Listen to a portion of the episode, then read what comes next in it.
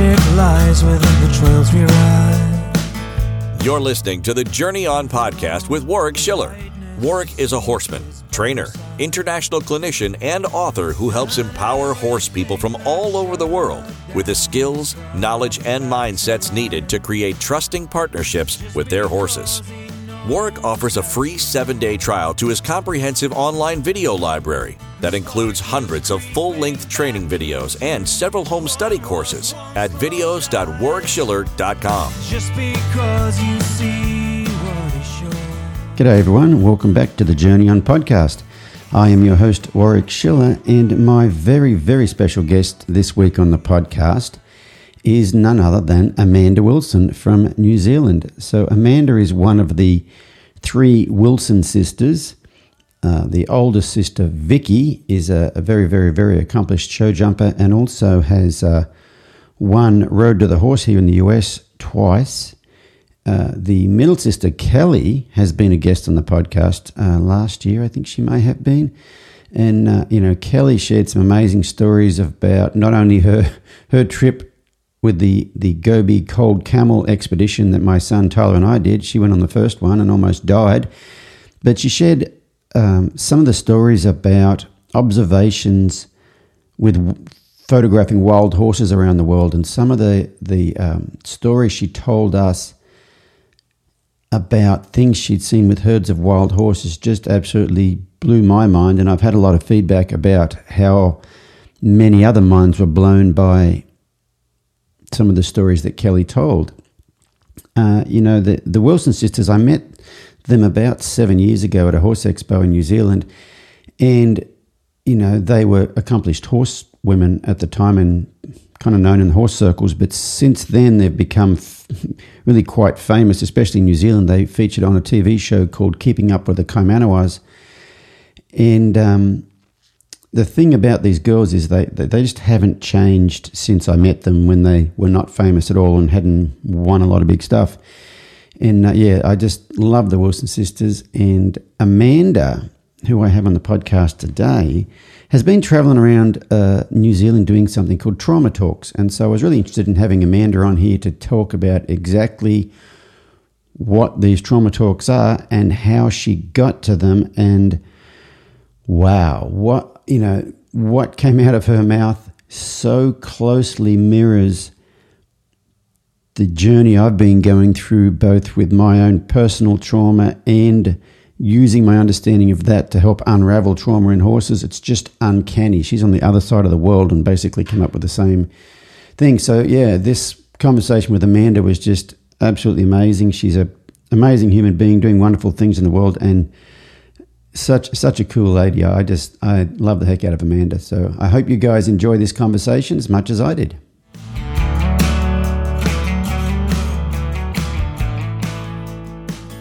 Amanda Wilson, welcome to the Journey on podcast.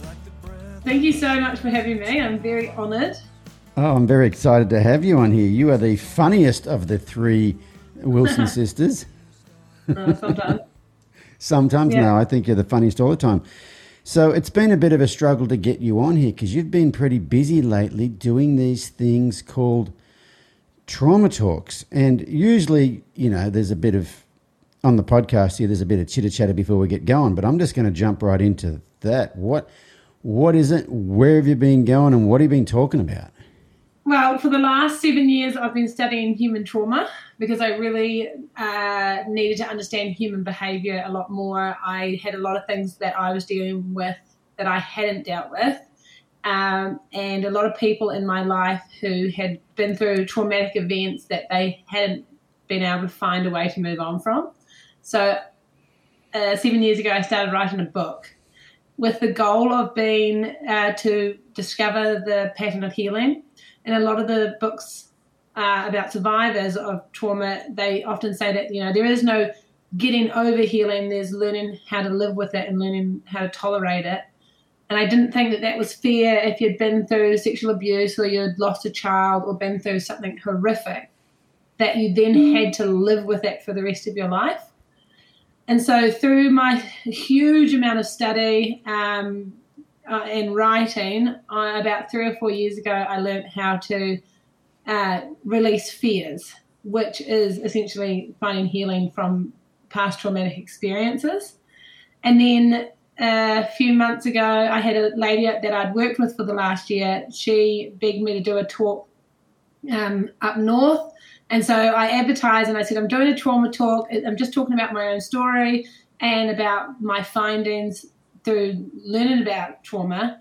And I had 50 people book in, and it was so successful that I ended up, I think, booking 16 talks around the country, North Island and South Island.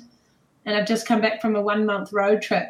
Um, and yeah, it's been incredible. The feedback's been amazing, actually. Yeah, well, I, you know, I, I've had, did a, I've done a fair bit of a deep dive into my trauma. Still working on that.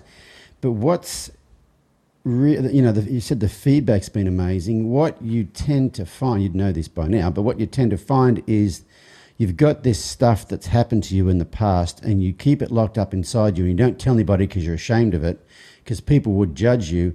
And when you do share it, you don't get judgment, you get, yeah, me too. Yeah, yep, yep. And that's the thing when I like learned about this. So the reason I started my journey was because seven years ago, you know, I I'd done the personal development work uh, for over a decade now. And it wasn't until seven years ago a family friend came forward and they shared their story with us. And it was so horrific and so traumatizing. And I thought trauma was so rare. I didn't, I had a really uh, messed up understanding of what it was. I thought it was something significant like a natural disaster or the loss of a child. And then this person shared their story with us and then i and i started to learn more about trauma because i didn't want what happened to them to be swept under the rug. I wanted something good to come from it.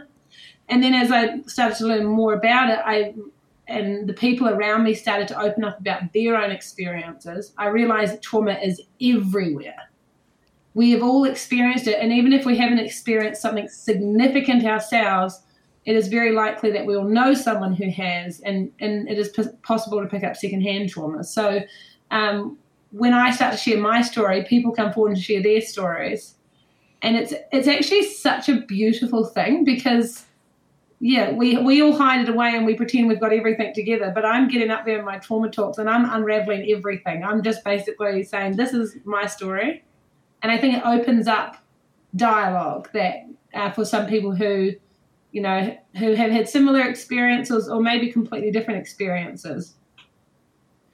Yeah, I've, I've, I've had that, you know, like I said, I've had that same thing where you, you, um, you know what, what actually led me down this whole path? I didn't even know I had anything going on. Oh, well, I suppose I did. But uh, a few years ago at a horse expo in, mm, I think it was Madison, Wisconsin, I had to do a, a like some of the horse expos over here, you do demos, but then they also might have you on the same day do like a stand up talk, you know. And I have this one I have tucked away that to use for those occasions that I call uh, everything I learnt in life I learnt from horses. And it changes every time because you've learnt something, another life lesson from horses or something different. But this one that I did, so I'd been doing them for probably four years by that point in time. This one I did, I spat out some stuff in front of a couple of hundred strangers that I hadn't actually admitted to possibly anybody, possibly even to myself. For, right. And I don't know what it was, the, the catalyst to have me just talk about this stuff in front of all these people. And when I was finished, I walked back to the booth and I walked past Barbara Schulte's booth. So Barbara Schulte is a, she's in the Cowgirl Hall of Fame. She's won the cutting for charity, but she's a big time writing mental coach. And I went past her booth and she said, How'd the talk go? I said, Oh, Barb, I'm, I'm exhausted. Like I feel like I've been run over by a truck. And she said, Why? And I said, well, I kind of spat out some stuff in front of all those people that I probably haven't spat out before. And she says, Well, Brene Brown says shame is the scourge of society and vulnerability is the antidote to shame, which that sentence didn't mean anything to me at the time. But I'm like, Who? And she's Brene Brown. So I ended up coming home looking up Brene Brown, and that led me down a bit of a rabbit hole, probably a parallel rabbit hole to the one you've been down. Yeah, well, I think with a lot of the trauma avenues, there's so many different ways to find healing, but the actual overall pattern is very similar. Whether you go through energy work or uh, meditation or self help. Um, and so, yeah, it, that's actually quite incredible for you as like, you know, there's that moment we kind of have in our lives where you you have like an awakening. And for me, it wasn't until that experience seven years ago, and for you, that must have been, you know, that that awakening, the, the stepping down the rabbit hole. That actually wasn't the awakening. Oh, it wasn't. No, that was one weekend. The Oh. next the next week, that was the crack in the armor. But the next weekend, I was doing a clinic still back there. I was still in Wisconsin or wherever it was, and I did a clinic on the Saturday. And then we went to I went to someone's house for uh, we went all went to dinner and then went to someone's house. And there's a group of us sitting around talking, and one of them was a psychiatrist, and she asked me these kind of pointed questions. Yeah. that and then that kind of made me uh uh uh and she just sat there and looked at me with these green eyes of hers and just stared into my soul. Anyway then they had to go home and i didn't answer the questions. Uh, but then the people i was sitting around with were sitting around having a few drinks and one of them asked a question and it kind of cracked me a little bit and the other one asked another question that cracked me a little bit and the other one asked another question. And pretty soon the whole room tilted like 45 degrees like i had vertigo and all of a sudden, I just burst out screaming and bawling. I'm like, who the hell are you people and what planet are you from? Like, the whole world shifted right then. So, and, and I wasn't sure what the hell happened then, but then when I got listening to Brene Brown afterwards, she says, yes, well, you know, when I had my, my nervous breakdown, my therapist calls it a spiritual awakening, but I call it a nervous breakdown.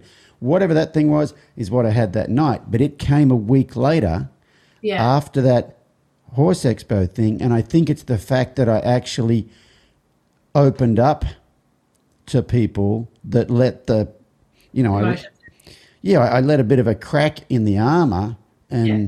let stuff out and then yeah and then this happened so yeah so it's and it's been a bit of a work in progress to keep Yeah. opening that that armor up since then and i tell you what mine's pretty mine's wide pretty tight shut let me tell you Yeah. so uh, what what what was it that got you started on all this Uh, so I started personal development in my late teens because I really, really struggled with the mental aspect of show jumping at, at a high level. I couldn't handle the pressure. I was really struggling with what people were saying about me or thinking about me on the sidelines. I had major fears when it came to um, doing jump offs or riding young horses or unpredictable animals. And so I, I went very hard down the self help journey, our sort of self help path. I did the mantras, the positive thinking, the visualization, the dream so big it scares you sort of stuff. And after about two or three years of that, it felt more and more like I was lying to myself, that like the person I was pretending to be was very much a facade. And I've since learned about something called toxic positivity, where you Mhm. Yep. deny all the bad stuff and you only focus on the good stuff. And it, being positive and, and whatnot is a very important part of dealing with trauma, but not to the point where you deny what you've experienced because the negative stuff that comes up in our life is just our body trying to communicate that there's something that needs to be dealt with. That's all. And so if you say like, "Oh, I'm so happy and I'm brave and I'm powerful and I'm successful," but there's an inner voice inside of you saying, "No, you're not. This is not the reality." You create kind of like an alter ego, and and you don't actually deal with where your problems come from. And so then when that family friend came forward, I started learning about trauma, and then I just got obsessed with it because I didn't realize that I'd had trauma in my life. I I thought my life was relatively good. Um, and then as I started to learn more about it, I was like, oh my gosh, I've got all this stuff going on. And I thought, well, I want to deal with it because I was experiencing profound anxiety 24 7. Like it was really, really bad. I had very little self worth or confidence. I had major emotional triggering where my mood could go up and down 12 times in a day. And I just felt like I, I had no control of my emotions and that you know comes with a lot of shame too because you speak to people in ways that you wouldn't normally speak to them uh, you handle situations in ways you wouldn't you know in really irrational manners um, even working with the horses I, there were times that i wasn't fair on them where i would get frustrated because i couldn't deal with my own emotions and so it became you know the thing is i learned more about trauma i started to understand myself which was is one form of healing you know you start to you know, say, oh, well, this, I'm not on my own. There are other people out there dealing with the same things. And then when I learned the pattern of healing, then it completely changed everything. And since then, it's now, it's got into a stage where I feel like I've done so much work on myself. And now I want to share what I've learned with other people because I know that a lot of other people have similar experiences, not maybe what they initially went through, but with the mood swings and the anxiety and the depression uh, and whatnot. Yeah, there was something you said in there that made me want to ask you a question, and I got listening to the rest of your story, and I forget what it was. Um, Right. Yeah, the, the thing about the you, you thought your childhood was pretty good. I thought, I thought that I had the perfect childhood. Yeah. You know, grew up on a twelve hundred acre farm, and mum and dad were home every night, and no one argued, and and whatever. But then at some point in time in my life, I got to I got to kind of judging myself like, I had the perfect childhood, but I'm as screwed up as everybody else. Why am I screwed up if I didn't have it? You know, if I had the perfect childhood, and you know, and then you, for me at least, I don't know your experience, but for me, you start to learn that it's not the big things No, that make no, a big deal. Yeah. There's there's some little things that you may not receive that you should receive. Excuse me. Yep. And those are the those are the big things. I mean, some people have big traumas, but uh, sometimes. Well, we'll get we'll get in. Sorry, we'll get into more of the other stuff later on. But yeah, sometimes I think that people can get over big traumas, and and some people can't get over little traumas for different reasons. Whether it happens during your, you know, uh, your de- like the the development of your brain, depending on how old you were when things happened. Yeah, And I think, like, um, when I look at my experiences and what I've learned, if you look at the biology of what trauma is, then you can appreciate that something as small as a, a few words that someone says to you, mm-hmm. or an experience as a six year old getting lost in the supermarket for three minutes, or a horse that bucks you off and you don't get hurt and you get back on, but you don't deal with it. It, the brain can download it, and if you've had enough small experiences over your lifetime, it can turn into major trauma memories and major fears. And that was definitely the case with, for me, particularly with my riding as well. Have you ever taken an ACE test? No, So it's adverse childhood experiences. So it's it's like a it's a trauma test that trauma Yeah. therapists will have you take, and you like, have you ever had this happen as a child, or this happen as a child, and this? I think there's, I think there's ten of them that you can Yeah. that you can um, check off. And you know, I've listened to lots of books on trauma, and you know, I listen to audiobooks a lot, and um, oh, some of the stories that you hear are just horrific. Yeah. There's a there's a, a psychologist, no, he's a child psychologist actually. I think he was named Dr. Bruce Perry. You ever heard of Dr. Bruce Perry? yeah, yeah, yeah. He yeah. wrote The Boy Who Was Raised as a Dog, and he Yeah, wrote another book with Oprah called What Happened to You. Yeah, very good. Um, oh my God, some of this, like, he's the guy. I don't know if you were old enough to remember the Branch Davidian compound in, in Waco, Texas. That was the, the Dave, something to do with David, David Koresh was the guy's Yeah. name. the And- children. Yeah, Yeah, and they, you know, they were in this compound and they got all these children out at one point in time. Um, and then they end up, I think the FBI raided the whole thing and, and there was a big old fight and lots of people died. But the children that they got out of there, Dr. Bruce Perry was the ones that was the child psychologist brought in to deal with them when they first got out of there. And they were, they were you know, they're almost pretty much, I don't know, brainwashed to certain, think certain ways. And yeah, it was very, very, part of that was in the book. But yeah, ama- amazing books if you're interested in, um, in trauma. yeah. Um, Peter A. Levine is also incredible. Yeah, Um, Waking the Tiger. Yeah, Waking the Tiger. Um, Joe Dispenza, I love Joe Dispenza. You love Dr. right. Joe. You know, Oh, I did oh. a I did a clinic in Washington State here two weeks ago, and there was a lady there watching, and I got talking to her at the end of the clinic, and she had been to a. She said, "If we got talking about Dr. Joe Dispenza, because uh, Tyler and I went to a, one day Gregg Braden Joe Dispenza seminar in um, London a couple of years ago when we were over there." But this lady said, if you ever get a chance to go to one of the week long Dr. Joe ones, she said, do it. She said, I had, she had some sort of like autoimmune problem Yeah, forget what it was, and it was ongoing. Like nothing could fix it. And someone said that you know, try this Dr. Joe thing, and she's got a scientific background, so she went for the healing, but she wasn't into the woo. Okay, like Yeah. I don't want your woo stuff. I just want you to heal me. And she said for about four days she kind of rejected what was going on, and it wasn't until she accepted what was going on, and then she had this miraculous recovery from this autoimmune disease. Well, not a complete recovery, but it was so much better. But anyway, a year later, she goes back to another one, and she said nothing happened. And I said, why is that? She said, because I went with expectations and expectation chases that stuff away. You know what I mean? Yeah. Like, yeah. Yeah. So yeah, she wasn't, she wasn't present. She was ahead of herself. Yeah. And, uh, but yeah, yeah, she said it was amazing. And I, I've had several people at clinics that I've asked about Dr. Joe Dispenza, And yeah, some people have, one lady in Australia, I think like had glaucoma or something or other and it cured that. And like, it was, Yeah. yeah, fascinating stuff. Yeah the science behind it and everything and yeah it's just so interesting. And a lot of what i teach today is based off a large stuff large number of stuff i've learned from joe and a huge amount from my own experimenting on myself. Because trauma is like it's a field that is getting more and more talked about but it's not as evolved i think as it should be. Like we're still focusing on a lot of practices that we used in like the 1970s 1980s um, so i hope that like in the next 10 years there's this massive shift. And first of all there's an awareness about it. Because you know if me and you didn't think we had trauma it means that there are so many people out there that have experienced stuff that they don't see as traumatic. And so then they obviously don't go and get help to deal with it. And then they continue to carry that for life.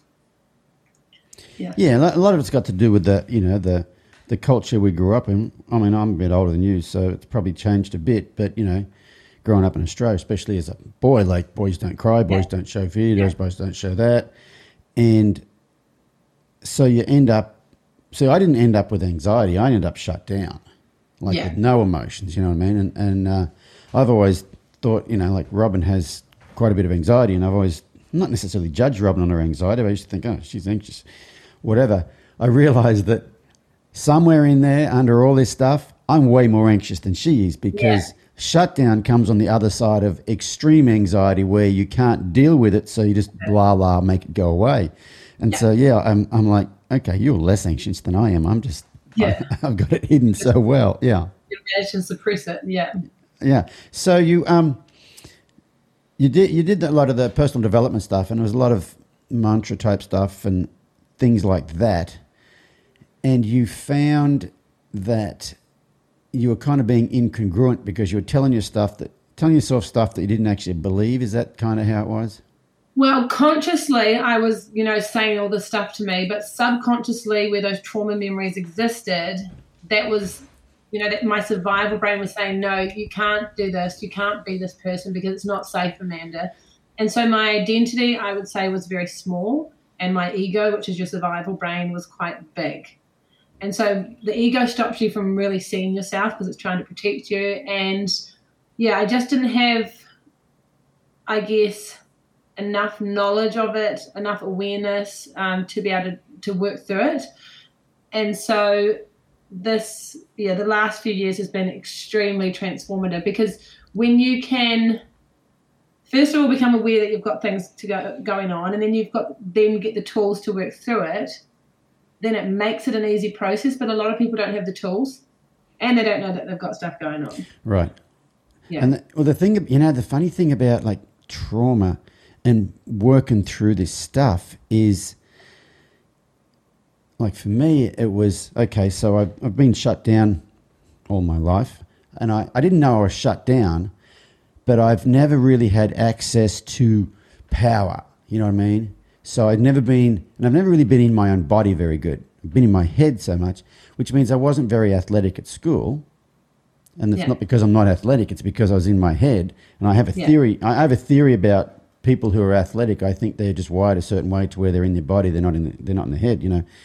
Um, and so, like you know, I'd be if you have a sports day and you've got two kids picked as captains and they pick the rest of the kids. I was always picked last. You know what I mean? So you, so then you have this judgment about yourself about that sort of thing, and you know, I just thought I was a weenie sort of thing. And then you, I, you finally get to a point, and I was about 50, yeah, I'm 55 now, I was about 50 before I actually realized what caused it in the first place. And it was something as an infant that I didn't even, you know, I don't Yeah. consciously remember.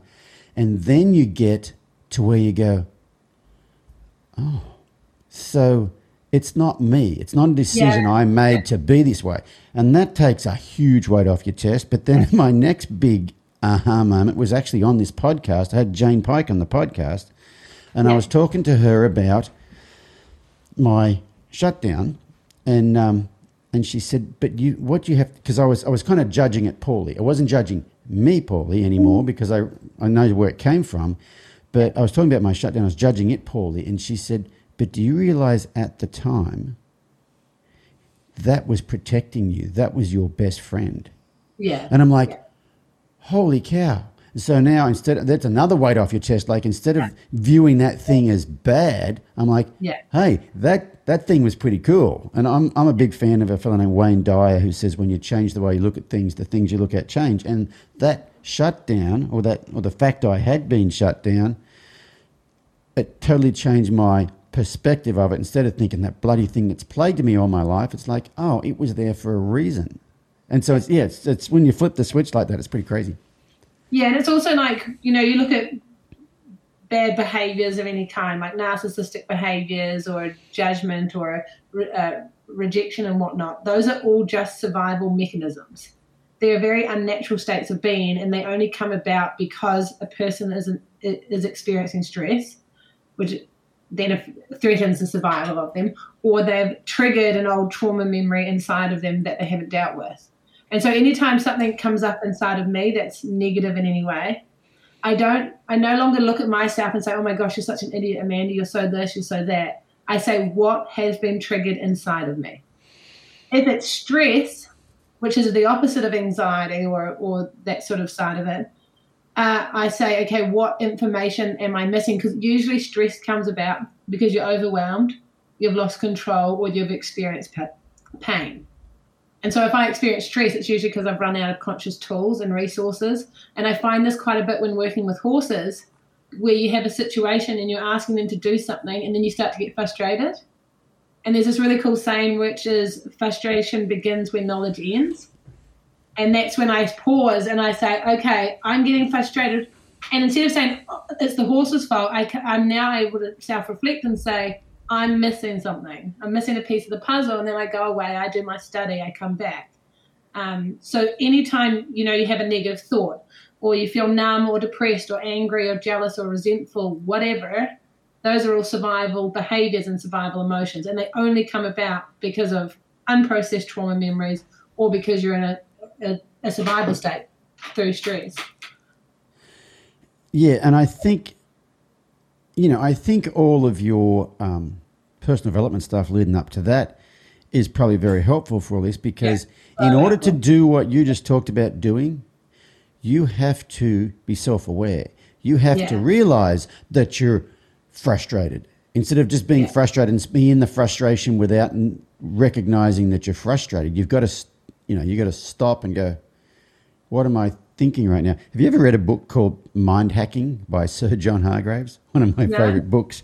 But this guy is a he's like a let's say a computer geek type type guy, and uh, but he's got this whole book on hacking your mind, and a lot of it, a lot of the things he talks about might be termed in in other places as like spiritual things.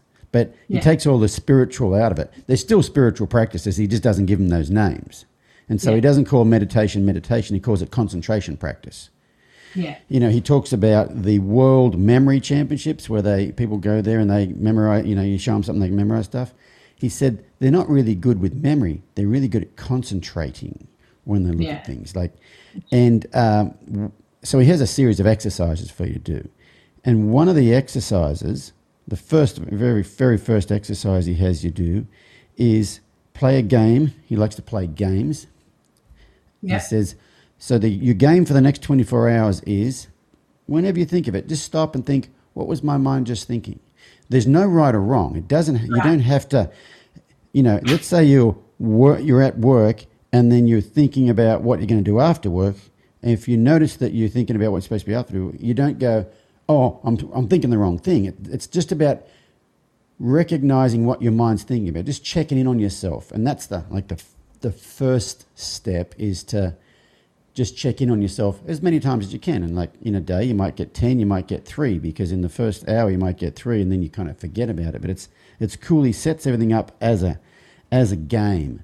And it's the yeah. first thing is, is just what was my mind just thinking about? The, yeah. And then the next thing is, you get to where what was my mind thinking? What was I thinking about? What I was supposed to be thinking about? But the first step is not that. It's just checking in and just reminding yourself to just be a bit self aware.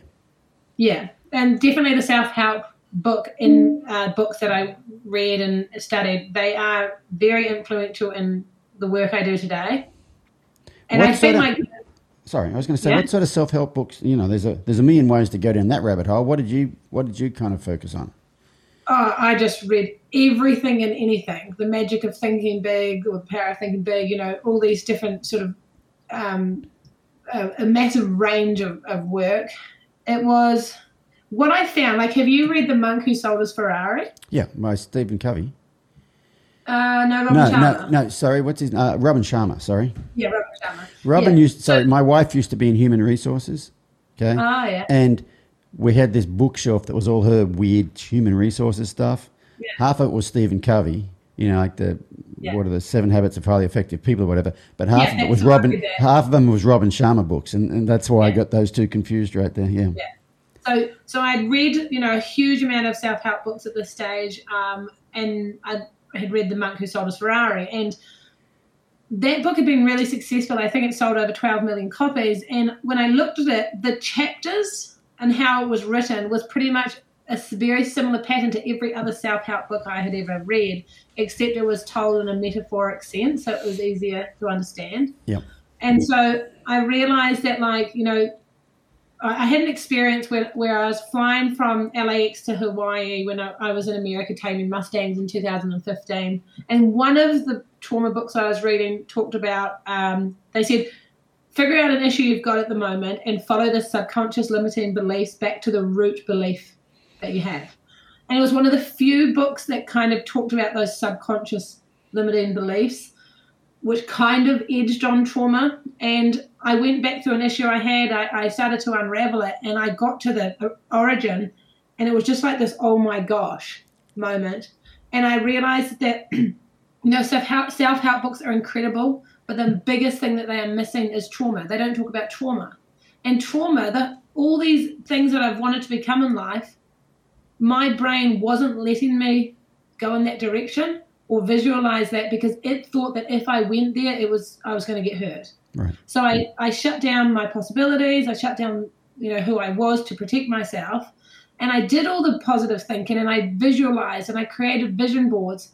But I always felt like there was a block that my brain wouldn't let me, that, like I had white walls or black walls around me. And that's why, you know, after three or four years in the self help world, I felt like I, I hadn't improved much in any regard. And then I started learning how to release trauma memory, and my whole world completely opened up. And so the self help books are incredible, but I think tied together with trauma work is, is the recipe for success. Because if you want, let's say, to compete at the Olympics, but you've had traumas of rejection and accidents and things that you haven't dealt with, then anytime you start to move towards that direction, your brain is going to, your survival brain is going to switch back on and say, no, that's dangerous. You can't go that way. You need to get back inside the safe space. And so when I, yeah, I learned how to do all the trauma release stuff, and with my goal being that I want to have the biggest identity possible because I want to know what I'm capable of or who I am without fear. Boom, right there. I want to know who I am without fear. That is, Yeah. that's, yeah, that's the life work right there. Hey, I was just thinking, how long have we known each other? We met at Equidays in, when they were filming Keeping Up with the Kaimanawas. So when was that? 2014. 2014. Okay, so we've known each other eight years. So, um, yeah, a lot of water under the bridge in eight years. You know, when I when I met you guys at Equidays in New Zealand in 2014, I was asked to judge this. I was there presenting, but I was asked to judge this something or other called the. I was pronouncing it Kaimanawa. I forget what I was pronouncing. I didn't even know what a Kaimanawa was. And so, for you guys listening, the Kaimanawa is the, the wild horse of New Zealand. Uh, and they asked me to judge this Kamanawa Stallion Challenge thing, and I'm like, "What is it?" And I go, you know, I go to the arena, and they, okay, they're going to bring these horses in, and they're going to set up a little obstacle course or some sort of a thing, and you're going to judge. I'm like, okay, and the first one comes in, and it's pretty darn basic, and I'm like, okay, whatever. And then the second one, and then you know they pull all the stuff down. The next one comes in, they set some stuff up, and I judge that one. I'm thinking, is this all New Zealand can do? Like these guys can't do much. And then after about the third one, while I was setting up maybe the one for the fourth one, I said, so what what is a what is a Kamanawa and, and why are they doing this thing? They said, oh well, these these were a sixty day. Was it, how long ago was it? Sixty days. Oh, I don't. A few months, I think. A couple of months, Yeah. you know, two or three months ago, these were these horses were stallions in the wild. So they, you know, they gather the all the wild horses and they try to rehome the mares, but you, people think stallions are unrehomable, and this whole thing is set up to show that they are. They've since been gelded, but and I'm looking like these were wild horses three months ago, and I'd already handed in some of my judges' sheets, and I had pretty oh. average scores for what was going on. And I'm like, give me them things back. That was bloody amazing. Yeah, I know. And my like that my journey as a horse trainer in regards to the trauma work has improved vastly. Thank goodness, uh, because I was very very basic back then. But yeah, it's a never ending journey. Yeah, so so while I was judging that thing, there was a lot of cameras around, and I didn't know realize what the cameras were there for. But it turns out they were filming a reality show with you and your sister Vicki and Kelly, and so Kelly's been on the podcast previously. And so what's interesting is I met you girls. No one knew who you were basically, except New Zealand horse people. You know what I mean? Yeah. And so I want to talk a little bit about what I've come to term accidentally famous. Um, Yeah. You know, if you are a, if you when you're a kid and you dream of being like a, a rock star, or if you dream of being like the best rugby player in New Zealand or whatever, you know that you're going to be in the public eye. Yeah. And so it's not a big surprise when you get there. But when you don't think you're going to have millions of people knowing who you are and what you do, and then you end up there, I, it's, it's hard because there is no owner's manual for acts. Well, I don't think there's an owner's manual for being famous anyway, but being accidentally famous, there's definitely no owner's manual for. And I wanted to ask you a bit about how that's been because one of the things you said before about your show jumping was one of the reasons you couldn't compete well and stuff because you were worried what people think about you. Now, when you're show jumping, you've got maybe 50 people watching. If it's a big show, there might be several hundred people watching you. But when you get on a reality show and you're on TV, and how was, tell me how that was for you. Uh, we kind of had, we were fortunate in the sense that we were starting to become well known in the equestrian industry. So we'd kind of been uh, slowly uh, exposed to being in the public eye. And then, of course, when the TV show has been filmed, there's only two people filming you, so you don't tend to see beyond that. You don't see all the people sitting behind the camera, uh, behind the TVs at home. So it was easy in that sense, but I I do not have an issue with it now at all. But back in the day, I used to have a, a lot of anxiety and fears around what people thought of me. Mm. And I don't know, you know, with the, the fear responses, you've heard of fight, flight, freeze, right? Most certainly. Have you heard of fawning? Of what? Fawning, fawning. yes. Yeah, yeah. Yeah, fourth, fourth fear response. So it's basically conflict avoidance behaviors, people pleasing behaviors, and Yes. whatnot. I'm very I good at all of those. Uh, I'm, I I'm very well versed in those. I didn't realize growing up that I was a major fawner. Right. So my biggest fears were fear of conflict, fear of what people thought of me, and fear of people not liking me. And so you think, okay, well now you've got those massive fears, and now you're in the public eye dealing with a, a wee bit of scrutiny because, of course, not everything we do is going to be received 100% by everybody. Everyone has their own opinions and beliefs. And so that was something I really struggled with. You know, there's been some incredible opportunities come about through the TV series, and then there's been, you know, things here or there that, you know, are just stuff we have to deal with. And at the time, I really struggled with that. And in the same way, if someone said something about me on the sidelines while I was competing, I would really struggle with it. Now it, it doesn't affect me at all. I, you know, it doesn't. At all. No, not at all. Wow. And and in the sense like I, I have the ability to be like, okay, if someone is feeling that way, something has been triggered inside of them. Yes. So it's nothing to do with me. Yeah. But sometimes it does have something to do with me. Maybe I didn't handle the situation well. Maybe I could have done something better. So I'm not I'm not saying, oh, it's not, you know, I'm not at fault, they're at fault. I'm saying, okay, I'm going to take this in. I'm going to internalize it and say, mm. okay, did I, was I right? Was I wrong? Do I need to change something? And if not, then I can say, okay, well, obviously they're not having a good day or I've triggered something inside of them. So I, I still take, try to take responsibility if I've stuffed up on my side. But most of the time, it's because you've triggered something in somebody else. And so then the issue lies not with what is wrong with me, but what is going on inside of them. Yeah. Yeah, I've found that, you know, I haven't been in the public eye quite like you guys have because you're in a Oh, country, you're, you're in a country that everybody knows who you are, pretty much Yeah, everybody in the country you live in. Um, but, you know, I'm probably more on social media. I've got, you know, I'm relatively well known. And you, over the years, I've had my detractors, and looking back at some of the things I used to do, I shit, I'd be I'd be detracting me now too. But over the years, what I have learnt is not everybody who's a detractor is full of shit. Sometimes they're Yeah. right, and you got to go. Yeah. You got to Yeah. figure out. You, you get enough people make the same comment. You kind of got to think, mm, is it them or is it me? Yeah. And- And, it's like letting down your ego enough to to to reflect on your yeah on what you've done. Yeah, it's hard. Yes. Yeah. So yeah, but um, so you you know you, go, you guys did the TV show. Did you did you guys have to do a lot of like interviews and stuff like that? You know, like on radio or whatever after the the TV show. Oh, bits Or and up to pieces. To be honest, I was quite worried at the time that we were going to lose our privacy. That was like something that I, I'm very quite a private person in general. And actually, people were amazing. Like we we were able to like go out and be recognized, but it wasn't overwhelming. We had a few um, radio and magazine um, sort of opportunities come up. We were on some television sort of short episodes. Um, but for the most part, we're actually quite like we've managed to stay perfectly out of the limelight. So it's just a really nice balance, um, which I'm very, very thankful for.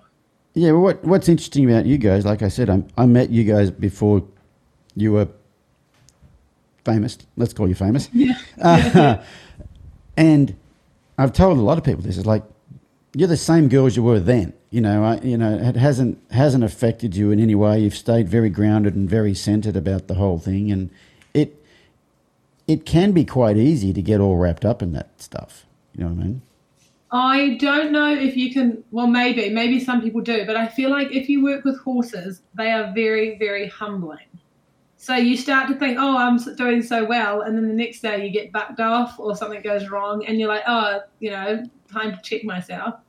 So I think there are times, especially when you're young, you can probably get a bit cocky about things. But I just, you know, working because I've got twenty odd horses, and every given day I'll have some horses work amazing and then other horses just remind me to, to level back down. Um, so I, think it'd be quite hard to get to to up myself. Yeah. Some some days the horses um, make you think you know what you're doing, and some days they Yeah, some I days know. they don't. And you, you get a bit of confidence. You're like, yeah, I'm doing things so great. And then the next time, next day, the horse will be like, actually, I, I can't remember anything we learnt yesterday, and I've decided I'm scared of the wind. You know, and then you just got to completely go back, reevaluate, figure out how you're going to address this and deal with it. Um, yeah, and we were lucky. We grew up quite, um, I guess, poor and not with that many opportunities. But our parents were fantastic and so supportive. So I feel like we've had to work for what we've got, and I think if we'd been handed it and it was easy, then maybe it would have been easy to get um, cocky about it. But the reality is, is that there's a lot of work and a lot of failure and a lot of disappointment that goes on behind the scenes, and I think hopefully that keeps us a bit more down to earth. Yeah, you've probably experienced it with maybe some others who have been handed a lot of stuff in your equestrian sport, and there probably can be a little bit of that cockiness in there. In, the early years, yes, but I think everyone starts. They get to a stage where they get humbled down. I, You know what? Yeah. It's, it's it's funny when we went. I think when we went to the World Equestrian Games in, I can't remember if it was 2018 or 10, one or the other. But I remember having a conversation with someone about the other competitors, not at the World Equestrian Games, totally separately from that. And I think it was Yeah. someone from Australia, but it was something about they were they were talking they were wondering about how bitchy it is at that level. Because at the lower Yeah. level it's really bitchy. It's got to get so much bitchy. I'm like no it's a total opposite. Yeah, everybody everybody has the utmost respect for each other because you know how hard it is to get here. It's, it's kind of like when you're if you're watching the tv like watching the news or watching some show and let's say the most famous singer in new zealand or maybe see it on Instagram or something, but the mo- most famous singer in New Zealand, he's hanging out having a barbecue with the captain of the, the, the All Blacks or whatever, you know, and you think, how cool is it those guys get to kind of hang out together? But when you're at the upper level of anything, you have the utmost respect for somebody else at the upper level of anything because you know you didn't just fall into that. You know what I mean? You kind of have. Yeah, there's definitely like differences of personality Yeah. opinion. You do have some not so nice characters at times, but yeah, you, you do. I just don't. You know, you the show jumping has proven, and like every other discipline, that you can have all the money in the world, and you and doesn't mean you'll succeed. You know, there has to be work. There has to be you have to be clear about how you manage and how you deal with situations. There's got to be the sports psychology aspect. It all has to fit together as a puzzle.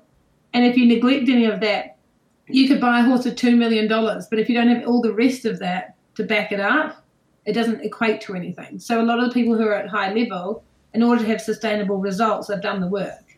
Yeah, yeah, most certainly. It also does help if you've got two million dollars to buy a horse. Yeah, probably. yeah, but I think if we if we had the money, we wouldn't be where we are today. So I would wouldn't change that for a second. Right. Yeah. So you guys had quite the. I'm not going to say wild upbringing, but you know, you guys didn't have a didn't have a lot of money, a lot of lot of financial resources, but you made do with what you you uh, had. And I, I think it might have been in um, Kelly's first book. I think like there were some stories in there about your childhood. Like, didn't you guys have like a house got washed away and all sorts of crazy things? No, not house washed away, but we were living in like the first house we lived in. I think when we moved up to Whangarei, we lived in like a little shed that was converted. Then we lived in the horse truck. We lived in an old jail house. We've lived in a cow shed and a calf shed. Um, we basically made do with the money that we had, which was very, very little. We bought ponies that cost between fifty dollars and thousand dollars, and we learned how to produce them. My saddle that I won Pony of the Year in. So when I was competing Grand Prix, I had a sixteen dollar bridle, a three hundred dollar saddle, a fifty dollar jacket. You know, we just used what we had. We were very resourceful with what we had. Uh, and then nowadays things are a little bit different, but again, I'm still resourceful with how I deal with my money because I have big visions of what I want to do with my show jumping and my horsemanship and you know life in general. So yeah, I, I'd say our lifestyle was feral and very very cool. Feral. Just like camping in the bush and riding ponies bareback in the creek and you know just so many feral fun adventures. It was so cool, but it wasn't Yeah. always easy. Yeah, you know, it's it was. You you mentioned something earlier on about your back in the day, like when I first met you, stuff like, oh yeah, my horse, our horsemanship wasn't that good, and you know, I'm glad I've changed that or something or other. But the thing you guys always had was maybe you didn't have the technique, but you had a connection with the horses, Yeah, yeah.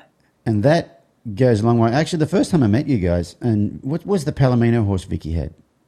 Spotlight. Spotlight, yeah. Yes.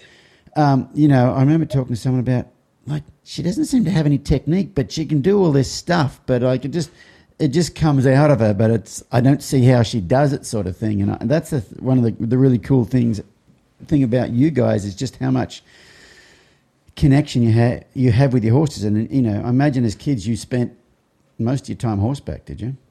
Yeah, a lot of time bareback and a lot of time just adventuring around the farm, riding them in halter and lead ropes. You know, so when you're sitting on horses like that and you're sort of you, you start to become quite attuned with them versus just hopping on a horse in a saddle, riding it for 20 minutes around and around in circles. Yep.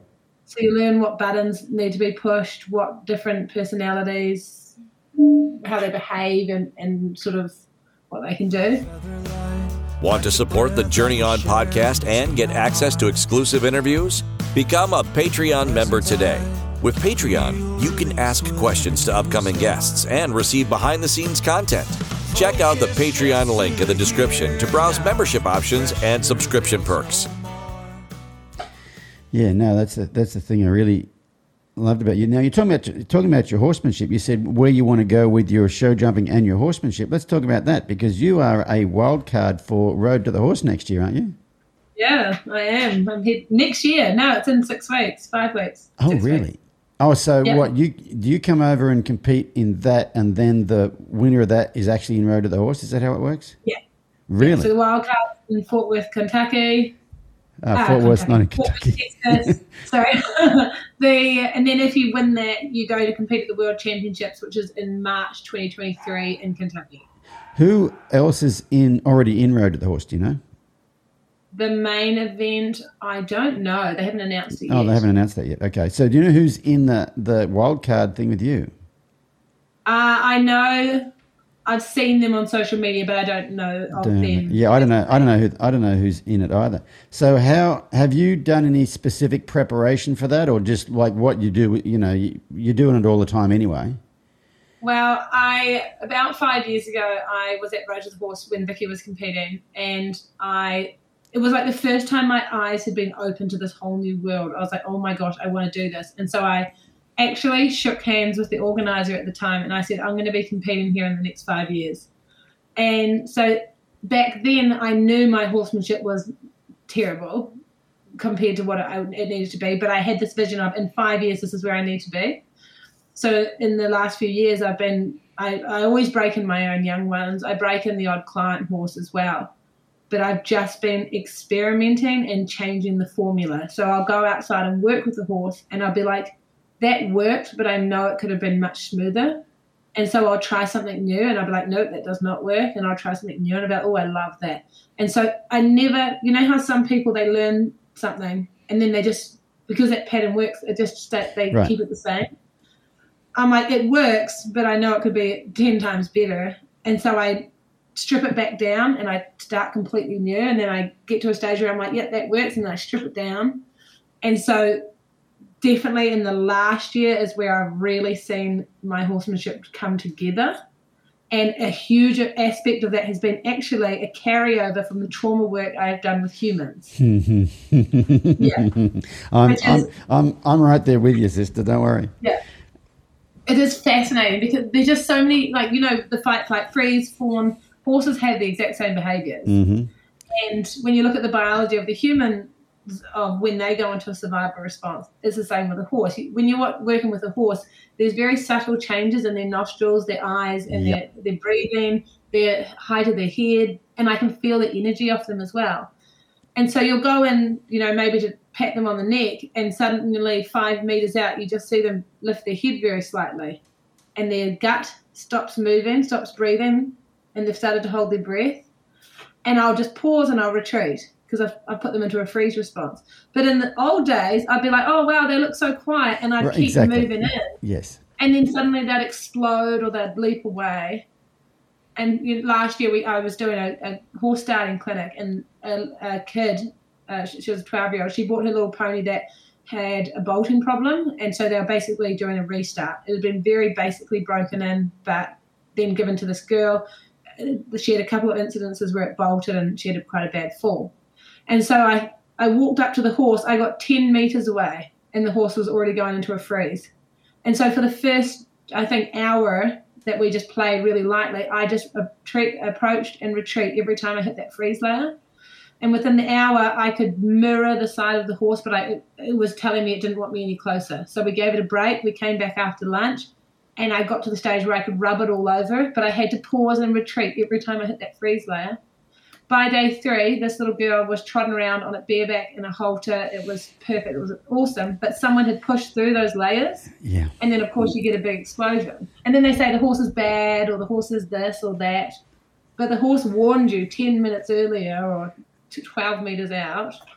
So being able to pick up those subtleties has been profound in my own horsemanship journey. You know what's crazy is along about the same time you've been doing it, discovering that and discovering how related it is to your own trauma work. I've been doing exactly the same thing.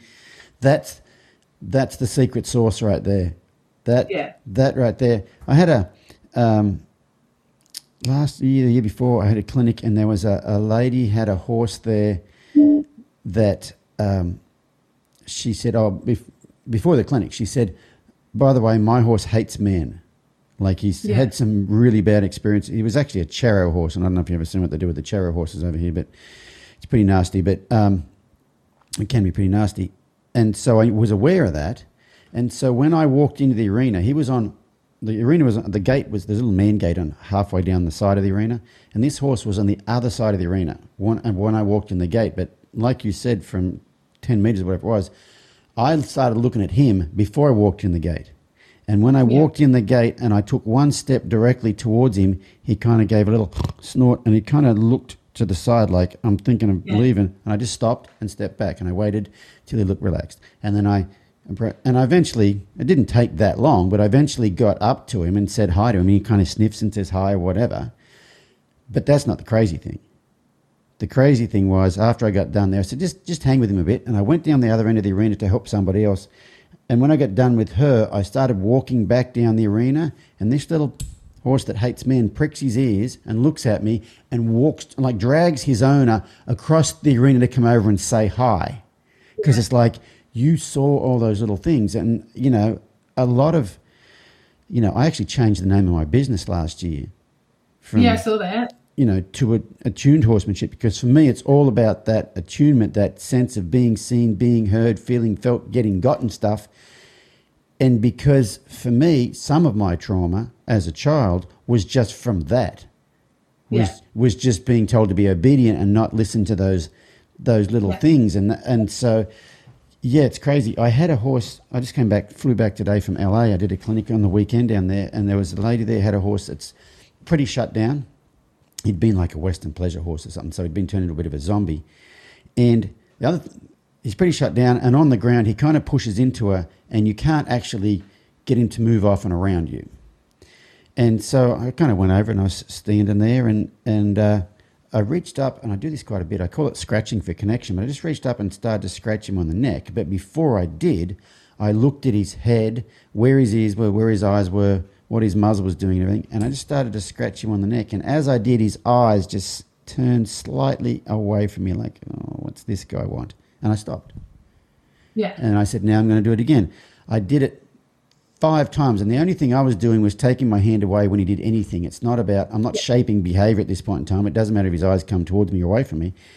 I did it four times, and the fifth time I reached up and I was scratching him. I had been scratching him right on the shoulder with a sort of area there. And as I reached up there, she said, Oh, by the way, he doesn't, he never shows me his itchy spot and he doesn't really like being touched. And as I started scratching the fifth time, his little lip started to curl a bit, and I stopped. And when I scratched the sixth time, I started scratching, and his lip curled, and his head went on the side, and he was like, "Oh my god, that feels so good!" Like ten seconds after she's told me this, this horse does not have an itchy spot, and I said to her. He has an itchy spot, but he's not communicating it to you because you're not listening. He, he doesn't want to talk to you if you don't want to listen. And all I Yeah. did was tell him I was paying attention to little things. And what is so weird that you on the other side of the world, because I didn't learn this from anybody. It's not like I read this in a book. Yeah. So I'm really Yeah. like, I'm jumping up and kind of excited here because it's like, it was just experimenting with stuff and learning about trauma and my own shit. Yeah. And what's weird is you're on the other side of the world and you're figuring out exactly the same thing. I, I think that's, that's crazy. Yeah, I had this. Um, so I've got a Kaimanawa stallion this year, and I, you know I've done the Kaimanawas in the in the past, and I've never felt like I've really done injustice. And my approach has been really gentle. It's been really quiet. I've given them as much time as they need. And I had this thought this year where I was like, okay, I'm going to put myself in my horse's shoes and imagine that, like, you know, I've, I've technically abducted this horse from its home and I've put it in this yard, taken it from its family members, and I, and so I looked at it like, okay, imagine I was abducted by this guy, and he sits me down in the on the on the couch in his lounge, and leaves, and then he comes back a moment later, and I and I'm saying with my body language, no, no, stop, and he keeps coming up to me, and he said, "You're okay," and he's rubbing me, and he's like, "You're fine, it's fine." I'm not going to be fine about that because he has li- neglected to listen way back there when I started to say please. And so now this year with the horses, you know, my my method last year was so much better, but it still wasn't where it needed to be. This year, I'd walk into the yard and the horse would just do this, and that was its its saying stop. And I'd be like, "Oh, sorry, my bad," mm. and I'd hop back. And then I'd give it a moment, I'd come back in, and I'd, this time I'd, I'd always get in a little bit closer, and then it'd be like, "No, stop," and I'd be like, "Oh, my bad." And suddenly, you know, if you imagine I've been abducted and this guy's coming in and I'm saying stop, and he's like, "Oh, sorry," and he leaves now you've got a, a, sense of trust. But if he were to keep coming, even if he was lovely and he brought me right. food and he rubbed my shoulder, I'd just be so traumatized by it. And so the horse I have this year compared to any wild horse I've ever worked with is completely different. This horse is outward and yeah. I'm clapping. And this is the stuff right here. Yeah. Yeah. And you know, like I like to think I I I did the best job I could with what I knew in the previous years and this has taken a lot of learning and unlearning and trying to put myself in the horse's situation.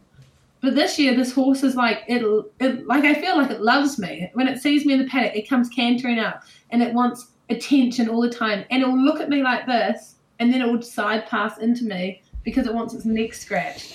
And and we're com- constantly communicating. Whereas in the past, because I didn't know they were talking to me, I was not listening. And so then and that's like a child. They can grow up in a home where everything's great. But they're not but listened to. They try to speak up and they're not listened to, and so they start to shut down their own voice. So that in itself, this this is why I feel like the last year is where I've had that biggest transformation. Yeah. You guys at home can't see me, but I'm smiling like a Cheshire cat. Like this is um, this is this is my life's work right now. Like that's exactly yeah. it. I think it's almost if you get that bit right, it almost doesn't matter what technique you use after that. Yeah. No. Because they're like, yeah, whatever. Um, but the other thing is, I I really think it doesn't matter what you know. Choose whoever's technique you want to use after that. But when you go through that stuff you've just been talking about, that level of awareness, it mm-hmm. changes how you would use a technique. You, yeah. You're aware of those thresholds, and you you you won't have put them over. You won't put them over thresholds. So, and I, I really think the right technique with the wrong intention is not the same technique or the same same um, like the same energy. So tell me about this. Are you you're into doing stuff with uh, energy with your horses? Uh, Kelly is very much gone down that path. I'm open minded to everything, but my method works so incredibly. And like I look at energy work and I look at what I do and I look at like whatever, it gets it often gets the same end result. It's, right. a, it's a release of it's a release of energy. Yeah. So the healing work and the fear release work I do is releasing the energy tied to our traumatic memories because without emotion a memory is just you just feel indifferent about it it's the emotion that's the issue not the actual memory itself and so kelly's energy work is also working to release emotion and that's the same with prayer and meditation and whatever um, so it's definitely something like i'm learning about it's my method just is so great and i love it and i think it's right for me so i think this will always be the core of what i do um, but um, yeah, I, I want to be open minded. I don't ever want to say I know everything and it's perfect as it is because I know it can be better. So yeah. Yeah, and I wasn't I wasn't so much referring to like say energy healing or anything like that, but you mentioned earlier on when you were talking about working with the horses, you said, and I I feel them yeah. getting concerned.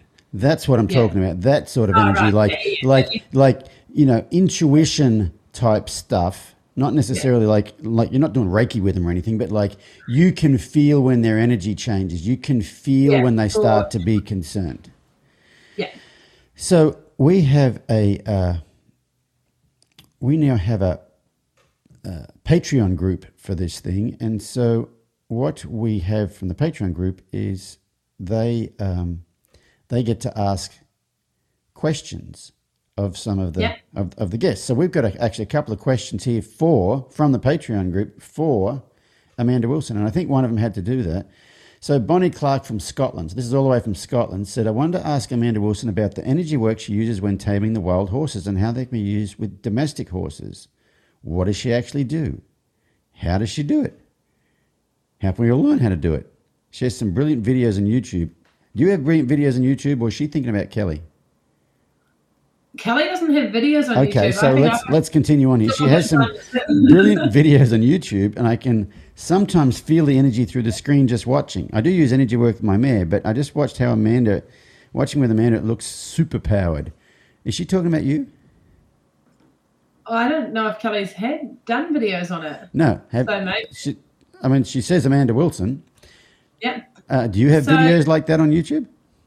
Oh, maybe just working with like the stallions and stuff. So Kelly can feel it in her fingers, and she can feel like um, basic. So we call it buzzing you off. So when a horse is buzzing you off, they're telling you stop. They're communicating very highly that something's wrong.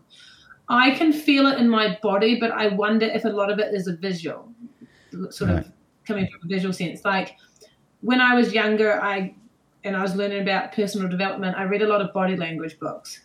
So I learned about, you know, how someone can sit with their arms closed and their shoulders hunched and it, and it means something. And so when I'm working with horses, every little thing means something. If they're leaning towards me, the energy is positive. When they're leaning away, the energy I can I can feel it in my body, but I'm possibly picking it up through my eyes. I'm not sure. But I can I don't know how to explain this you just get this sense inside of you, like a sixth sense, where the horse. So, like, I'll be working with it, right? I'll be sitting around the round yard or, or going up to pet it, and it won't have barely moved. And I'll say, It's asked me to stop there, and I'll hop back. And it will just be because its eye, just the very tight Right. white of its eyes, started to show. Yeah. Or a tiny muscle in its nostril started to pinch, or it's just started to take its weight to the outside. And they're millimeters hmm Yeah. they're tiny, minuscule changes, but it's an awareness I've picked up over time that you know you start to be able to see that, which then you can predict about you know what's about to happen. Did Kelly ever talk to you about the book called Left of Bang Yes. Yes. She talked about left of bang. Yeah. in the podcast? Yeah. And I've read it since. Yeah. Yeah. So when we're working with horses, we're, we're working left, left of of bang. bang. Yeah. Yeah. Whereas before, the horse would buck me off, and Yeah. I'd be like, "Where did that come Yeah, from?" that come from? Whereas now, when I'm on their back, I'll start to feel the energy come up, or you know, and it, it's usually because their head becomes elevated, their ears start to tighten. You know, there's so many ways that the horses communicate with us: ears, m- muscles, nostrils, height of their head, um, the way that their diaphragm is is working. So when we can become aware of that, then it's a lot easier to uh, sort of guess or predict what's about to happen. Right, and that's I think you know in order to do that, you have to be present. You can't have an agenda, and I think that's where a lot of people have struggled with horses. Is like they've got an agenda. They're they're not present. They're going to catch their horse, but they're thinking about they're going to ride the horse. And when, when I get done, I got to put dinner on for the kids, and you know there's all this stuff. And the working with horses, like it seems like you and I are doing very similar stuff now is it's almost like a spiritual practice because Yeah. you are just in the moment. You're not judging it. You know, they're Yeah. not like he's not being bad or whatever. It's like it's just communication, and you've got to be like helping people at clinics. Uh, you know, sometimes it's hard because they they they mi- they miss a lot of things just because they can't be present around their, around their have a- They have this picture in their head, and this is an issue I used to have. They have this picture in their head of what it's supposed to look like or what they're supposed to finish the session on, right? So I'll go out with my horse and I'll be like, okay, my goal is to jump around this course of jumps. But then I'll start to trot and the horse will be dropping its shoulder or it will be spooking and I'll be like, never mind. We're not ready to go there. We're going to just stay here. And if this takes 20 minutes, then that takes 20 minutes because I know if I do the slow work today, then in the long run, I'm going to have really fast results. But if I fast track this and skip this, I'm going to have all these major issues later on. So uh, today I worked with my young stallion. I was like, okay, the goal, the dream, we'll, we'll call it a dream, right? something I have no control over. But the dream would be I want to put this horse on the track. I got to the truck and he said, What the heck is this? And so I changed it and I said, I'm going to just do whatever he's ready for and getting rid of that expectation because I used to think, oh, I need to give my horse half an hour. It needs to be worked properly. It needs to get fit. Um, now I'm like, what does it need today? It, and it will tell me. I'll go out for a trek and it'll spook violently sideways. And I'll be like, today it needs to learn how to develop curiosity and it needs to learn to face what it's afraid of. And so we're just going to go and walk through the trees and walk around the shed where things are spooky and just let it sniff and figure things out. And then maybe the next day, because it's done all that work, now we're good to go. Or maybe it needs something else. But if I ignore the spooking or I beat them up about it, the next day we're going to have the same issue, and the next day we're going to have the same issue. So it's addressing what, what the horse gives you is, is, is what you work with. Right, and I think that's what you know. People have a lot of. Uh, I think most horse problems are caused by people not being able to do that right there. Yeah. Um, not being able to be in the moment with no agenda. You can have a goal. You can have, a, yeah. you know, you, your dream of the ultimate. Yeah, you're like, I'm, i would like to get to that, but you're staying present. I call it, I call this milk and eggs. Yeah. I, uh, yeah. I will tell people at clinics like, okay, what grocery store do you shop at? What's a grocery? You got Woolworths in New Zealand? No, Countdown. Countdown. It's called Countdown. Well, Countdown is Woolworths yeah. in Australia. Yeah, okay. Let's and I'll if, if I was in New Zealand, I say, okay, so you ever go to Countdown for groceries? And they'd say, yeah. And I say, okay, you ever write a shopping list? And they say, yeah. And I say, you ever buy milk and eggs? And they go, yeah. And I say, so it's quite possible that you could have a shopping list, a piece of paper that says Countdown at the top of it with an underline under it, and then under that it says milk, and then it says eggs. And they go, yeah, that's possible. And I said, would you go out to your car, and as you go to get in your car, you notice the front tire is totally flat, and you think, maybe I'll pump that up. Let me look at my list for today. Do I have tire pumping on my list? Oh no, I've got countdown milk yeah. and eggs. I'm going to yeah. countdown milk and eggs. I said, you wouldn't do that, would you? And they go, no. And I said, people do it with horses. Like, I'm going to yeah, do this today, and the horse has got a flat tire. You know, there's some problem here. And they go, oh, but that's not on my list for today. The left to right flying lead change is on my list today. You know, and it's and it's it's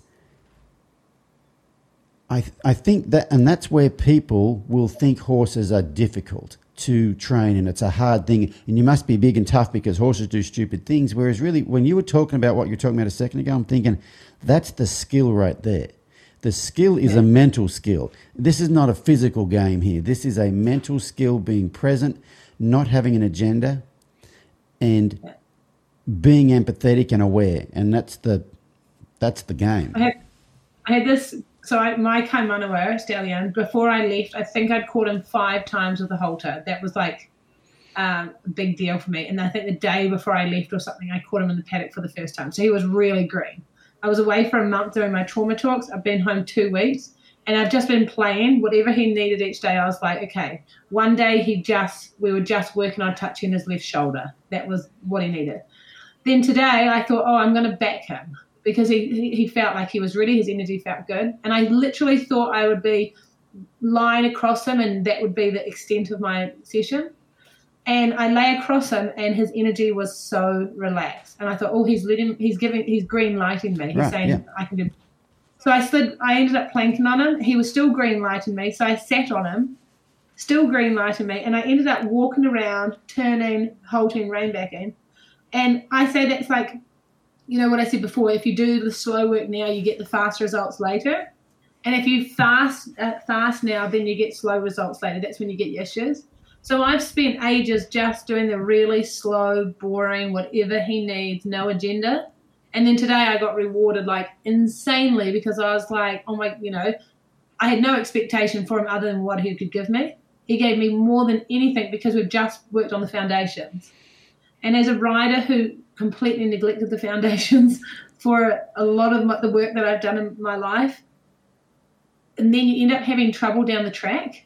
You go to do a flying change on them, and you have to force it Right. because they don't even know how at a halt to move the shoulder across. So you're trying to go at a canter, move the shoulder across to get the change, and they're just like, I don't know what you mean, and so then you have to use more force. But if you get the halt so good where they can just go left and right on the ground on their backs, then when you go to the canter, they're just like, yeah, I already know the basics of it. And that's where like this last little while is I've forgotten all about that out there, all the big grandiose stuff. And I'm like, what can I do for the foundations today? Because I know that when I get that sorted, the that stuff will be so easy. Whereas I used to only be focused on that and I used to skip all of that. Right. And that's And you can't that's when horse training is hard. Yeah. and you think horses are difficult and you must be tough or whatever. So I've got another question here for you from the Patreon people, and I hope this is the right Amanda Wilson because she says Amanda refers to vibrations or energy fields quite a bit. And I'm very curious about how she came about learning how to recognize and what she's feeling and how she learned to work with energy. What does it mean to restore an energy field? Is this is this you? That's Kelly. I, I thought both of these were. When I read them, I thought I think I don't think Kelly's. I don't think Amanda's doing Kelly stuff. So sorry, that's a, from Elizabeth. And uh, sorry, Elizabeth, we can't do that. Kelly, I, I will talk to Kelly and get her to start sharing a bit more because a lot of people are fascinated Right. by that work. And Kelly's done work on my horses. I had a horse that I was asking the flying change quite messily. And when I would do it, he would anticipate it and just take off um, because I was very green and I was missing the foundations. And Kelly did some energy work on that horse. The next day, I went and asked for a flying change, and it was perfect. Wow. So yeah, and I had that was like months and months and months of issues. Um, so the energy work is incredible, and it has produced some pretty cool results. Like the emotion But that is code stuff. Yeah, Yeah. The emo- yeah. So Kelly learned a wee bit through the emotion code. Yep. Um, so these questions were actually about asking things that actually Kelly's doing. So that's that's not your skill. That's Kelly's skill. But you do have a skill that I'm aware of. You're very good with accents. okay. Sometimes. Sometimes, do you think? Do you th- could you do six accent? If you could do six accents, what would they be? Uh, all right. So my name is Amanda. Oh no, you don't have to do them yet. I'm just want you to tell me Oh. what they are. I know you had to give them to you. What- Uh, what- Okay, I could do African, Okay, let's go South African. Yes, American, American. Okay, Australian, Australian. Okay, Irish, or Scottish. I can't. Irish, out which I- Scottish. Yes, that's four. I need six. Uh, maybe Italian or some European. Italian, something. okay. I don't know what until they come about. And then, do you do a Uh, German? Like, do you do a German dressage instructor accent? I can try. I don't know. Okay, so you, like all my podcast question uh, guests, choose some questions for me to ask you, and I'm going to have you answer them each in a different accent. Okay. I don't stick to accents. I change halfway through. But uh, Okay, but well, let's let's try. We're going to start out with your South African accent. Okay. Yeah. What is the most worthwhile thing you've put your time into? Something that you've done that's changed the course of your life. All right. So I would say that that would be definitely the uh, trauma work that I've, begun uh, about seven years ago, right? And yeah, it's been truly influential on who I am as a person and also the horse training that I do.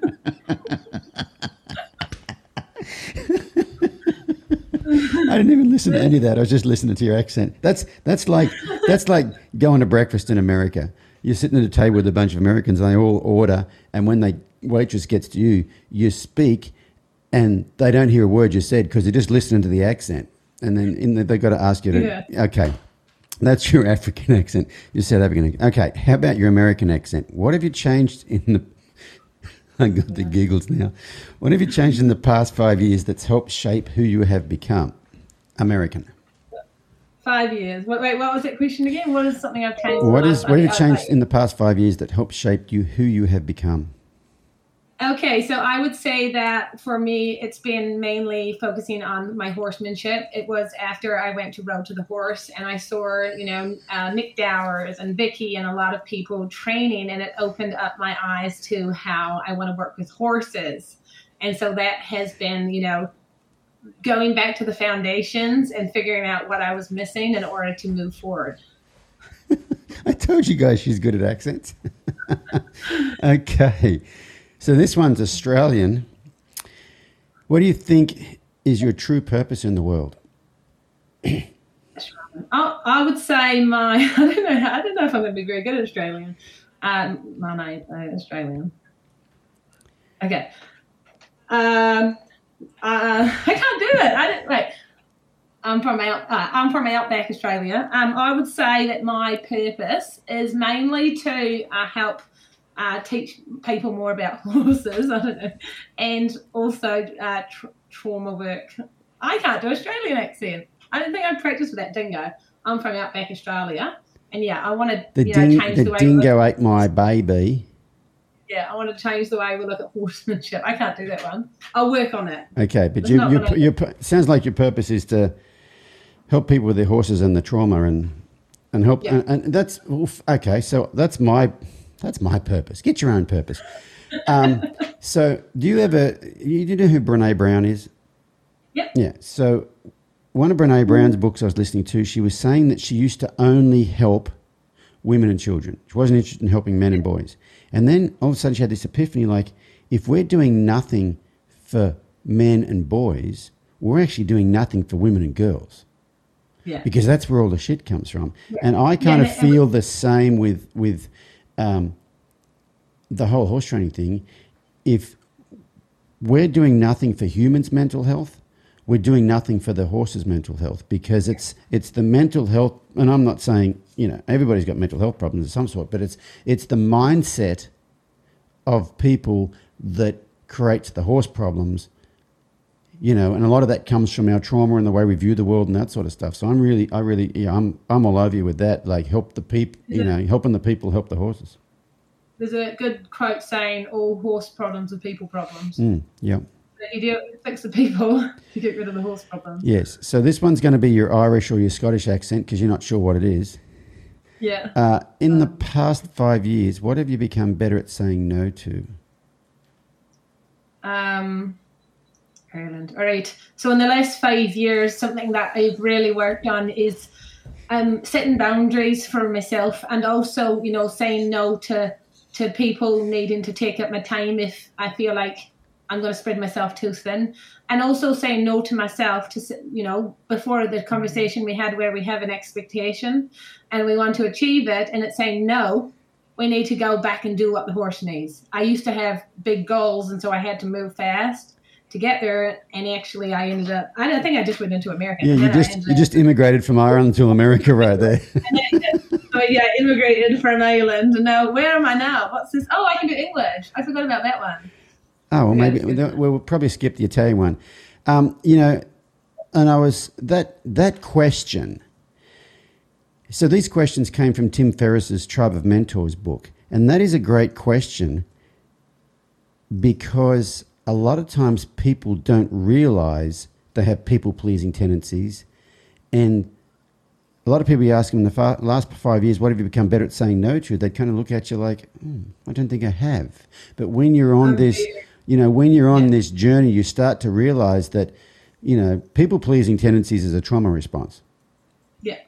Mm. And and for me, I couldn't say no, Yes, and I wanted everyone to like me, so I do whatever they ask. exactly. Whereas now the healthy boundaries of, of what I need, I say I would love to, but unfortunately, like someone will ring up and they'll say, uh, "I need you to break in my horse," and I know that if I take on that horse, my other horses are gonna not get the time they need.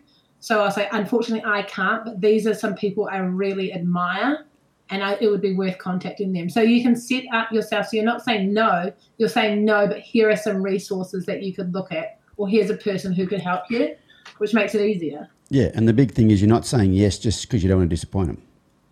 Yeah, Which, exactly. you know, I Which think you and- so I think you and I have done most of our life. So Yeah. you- It's exhausting. Trying to keep people happy is exhausting. I don't mind now whether someone likes me or not. Mm. But in the past, that like it was just this constant panic. And if someone didn't like me, I'd try harder. yes. And of course, if they didn't like me, no matter what I do, it's not going to change their opinion.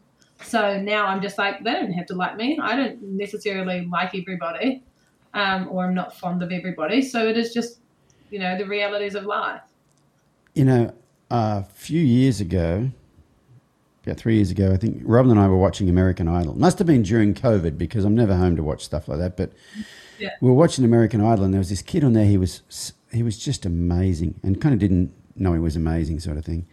And they get to the top ten when they do a concert in Hawaii, and then they the next day they've got to come in front of the judges one at a time to get you know whether you're in the top five or not. And this kid came in and and Lionel Richie said to him, he said, to be a star, you have to have equal amounts of self conscious, uh, self confidence, and absolutely no confidence in yourself at all. And you've got to keep it somewhere in the middle. Is it so that you remain open minded, but Yes, you can't just have no self confidence because you won't get anywhere, but you can't just be so confident that you think you're the best thing since sliced bread. You've got to you've got to have both, Yeah, like- and you have got to kind of keep Yeah. it somewhere in the middle and not get too close to either of them. And the whole when you said a minute ago about now you don't say mind saying no to people, but you don't say no to people like screw you, you know, because that's Yeah. going all the way one way. But not saying no to them is all the way the other way. It's that thing in the middle. It's like it's like Brene Brown. One of my favorite Brene Brown quotes is, "Don't shrink back, don't puff up, just hold your sacred space." So shrinking back, Yeah. shrinking back would be, oh, I don't have time, but I'll, yeah, I'll do it. Puff, Yeah. puffing up would be get lost. I've got, I don't have the time for you. You know, like and but then holding your sp- sacred space is just no you know i'd love to help you but no i can't do that. And ah, so you know what i mean? So you don't you don't have that oh timid sort of a thing but you don't need to posture about it either. I i love that that quote of brene brown it's so Yeah. appropriate to life but it's so appropriate to horse training too. Okay so you get to do your english accent now are you going to immigrate from england to america or are you just going to stay in england this time I don't, I don't even know. I'm struggling with this, but okay, I haven't done it for so long. what quality do you admire do you admire in a person What quality do I admire? Okay, um, England. I'm from England. No, that's Irish. If you, you know what, these are hard All right, questions. yeah, If you, no, got it, got it. Yeah. All right. No, yeah. So basically, like, I would say one of the most things I rarely admire in a person is the ability to be open-minded. To say, you know, I know this, but I know I can know more, and I just want to be in a place where I'm learning from everyone, doing the best I can, but never saying I know everything. Does that make sense? Good. I was trying to figure out what part of England you were from. I couldn't quite pick your accent there. Yeah, that you know, I um, I did an episode of the podcast where so that you you know I sent you twenty questions. You get to choose four to seven of them, whatever. I actually did an episode of the podcast where I answered all twenty questions because I asked the guest the questions, and so I just did one episode on that. And my um, answer to what quality you admire in a person, I said it has changed over the years. What it used to be was physical bravery Oh, because yeah. that's the thing I didn't have, and I judged myself poorly for it and all that sort of stuff. But now I've come to realize that you know I did a, a I've talked about this quite a bit in the podcast, so I don't want to go over it too much. But I went to a men's emotional resilience retreat a few years ago, three years ago or something, two years ago, and there was all sorts of men there from very feminine type men to very masculine type men, and when it all came down to it, even the big scary guys were just scared little boys. It was like, Yeah. oh, they now I know that somebody who's a big tough guy is actually a, a a little scared guy inside the big tough guy thing. So I kind of that wasn't a quality I admired anymore because I realized I'm not different than me. But on that podcast, I said the quality I admire now is people who are open, and it's not not necessarily open minded, but like you know the walls are down. Like you talk to them and, and they're they're genuine. They kind of let you in instead of kind of holding you at a little bit of a a distance, and that's something I aspire. yeah. That's something I aspire to because I still have those those walls up there. But you meet people, um, you meet some people, and they're just like so Closed. no, Closed so open. Like there's so like there's n- there's no walls up. Like there's a light shining out of these people. Like they've It's so beautiful, eh? Yes. You can, you can feel their in those sort of people's energy so well. yes, It's such a yes, beautiful energy. Yes, and that that's that's kind of what I admire these days, and it's funny how it's it's changed. And so your last uh, question, which is probably the question that everybody has chosen, every, which tells you the kind of people I have on the podcast, and you can do this in your. Why don't you do a New Zealand accent for this one, okay? Okay, yeah. Uh, what is your relationship like with fear? I have an extraordinary relationship with fear now. I, in the last four years since I started this journey, I've released over a thousand fears, which sounds like a lot. But if you look at something like the fear of failure, attached to that is the fear of disappointing others, the fear of letting people down, the fear of not being good enough, the fear of making mistakes, and so forth. And so, since I learned how to release fears, I've just uh, stripped them away uh, over time to the point now where I couldn't say what fears I have because I've gotten rid of everything I know is a fear. But you know, as you go through life, you'll be in situations where you'll trigger things that, that you didn't know were there. Um, but I, I have a very healthy respect for things. So getting rid of the fear of heights doesn't mean I go walk off cliffs. I still know my boundaries. I don't go hop on rogue horses. I don't go put myself in bad relationships. But I don't have the emotional triggers attached to the old trauma memories that I haven't dealt with, which means that, like, you know, I used to have profound anxiety, used to have major mood swings and whatnot. And now my, my life is just very easy because I'm not having to be bombarded by getting angry or having anxiety or feeling hopeless or whatever. Um, so yeah, very cool relationship with fear. That's, I, I bet that's a uh, a level of freedom that's like palpable. Oh, it's insane. It is I especially like the fears around the fawning, fear of conflict, fear of what people think. Just getting rid of those fears were severely life changing. But I've like the amount of fears I've just gotten rid of to do with horse riding. Fear of getting backed off, fear of losing control, fear of what people say about me, fear of jumping bigger fences, flipping my horse, doing whatever. Um, I was such a nervous rider. I'd get frustrated really easily if things went wrong. I couldn't handle the pressure. And now it's like I, fe- I don't feel like I'm having to force something. And I don't feel like I'm having to battle against myself.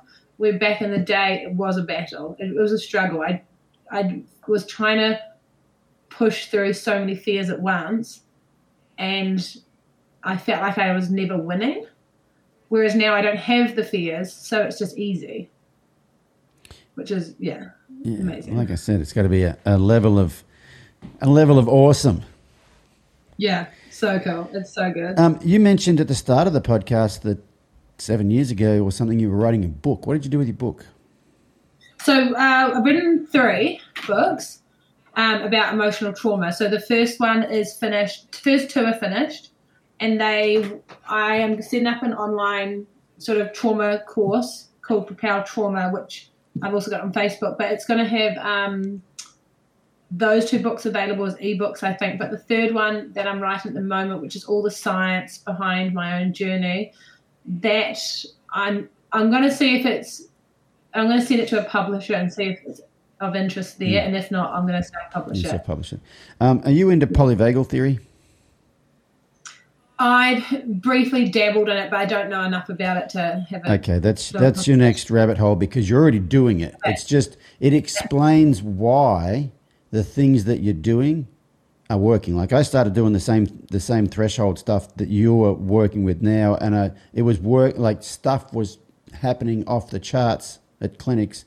Yeah. And I wasn't exactly sure why it was happening, but when I got into polyvagal, and people had said, "Have you read anything about polyvagal theory?" I'm like, "No." Because it's a theory and I want to know the facts. You know what I mean? Yeah. Um, but when I read about polyvagal theory, I'll, I'll after the podcast, I'll, I'll send you some links to some articles that are yeah, pretty short awesome. but oh. straight to the point. But yeah, polyvagal theory, you know, it's it's so be, you said about fawn. So there's fight, flight, fawn, freeze. But before there's flight, yeah. there's friend, and they you look yeah. for social engagement, and if it's not available, then you go into fight or flight. And so when you communicate your awareness of those thresholds, your awareness of, oh, that eye turned slightly there or that nostril just cringed up a little bit, you're communicating how aware you are and it's it slows everything down. But I, yeah, I'll, I'll, send you some stuff on it. But polyvagal theories, I, I, when I got to understanding polyvagal theory, it's like, oh, that's why all this stuff works. Oh, goodness me, yeah. So it was, it was it was very cool. So if people want to know more about Amanda Wilson, uh, how do they find you? Um, I'm on Facebook under Amanda Wilson as for my horse work, my horsemanship and my show jumping. And then I have a page called Propel Trauma uh, on Instagram as well. And that's sharing all my human trauma work and um, just moving into chemical stress and nutrition. And I will be setting up a website. I've got a website for Propel Trauma coming shortly. And then at some stage, I'm going to set up a website for my horsemanship but that will probably be another year or two down the track trying to fit everything in. Sounds like you're a busy lady. So there you go. Yeah. Propel, as in P R O P E L. Yep. Yep. Propel trauma. Yep. Perfect. Um, yeah, so people can go there and find out more about this stuff. You know, thank you so much for being on the podcast, Amanda, because the stuff you're talking about, like from start to finish, but there's going to be people out there who are like, oh, I've felt that way. You know, it's the whole vulnerability thing. I felt that way, but didn't realize that other people felt that way. And and like when you were talking about the fear thing, that like what the answer to your what's you know what's your relationship like with fear. That was awesome because there'll be people like when you're talking about the things you no longer that no longer bother you. Those things bother yeah. a lot of people, and knowing that yeah. there is a place on the other side of that is just you know that even if they don't get any help yet, just having you say that and them realizing I've got that problem and she had that problem and she doesn't no longer have that problem, so I could live without yeah. that problem. It kind of gives people hope, you know. Yeah. yeah so no, no. awesome. Well, thank you so much for joining me. It's been a, a it's been a great chat. Uh, I'm not sure if I'm going to get to Road to the Horse to see you next year, but maybe I'll have to try. This year, it's in six weeks. Oh no, I'm not going to that one. I'm going. To, you're going to win oh, that one. Okay. Ah, you're going to win yeah, that yeah, one, okay. and you're going to go to the one in March in, in Lexington, Kentucky okay. next year. Yes. I might see you there then. You, you might so. see me there. So thanks so much for being on the podcast. It's been a fun chat. Good seeing you again. Yeah, thank you so much. It's such an honor. Uh, so, yeah, I really appreciate it. And you guys at home, uh, thanks for joining us on the Journey On podcast. We'll catch you on the next episode. Thanks for being a part of the Journey On podcast with Warwick Schiller. Warwick has over 850 full length training videos on his online video library at videos.warwickschiller.com. Be sure to follow Warwick on YouTube, Facebook, and Instagram to see his latest training advice and insights.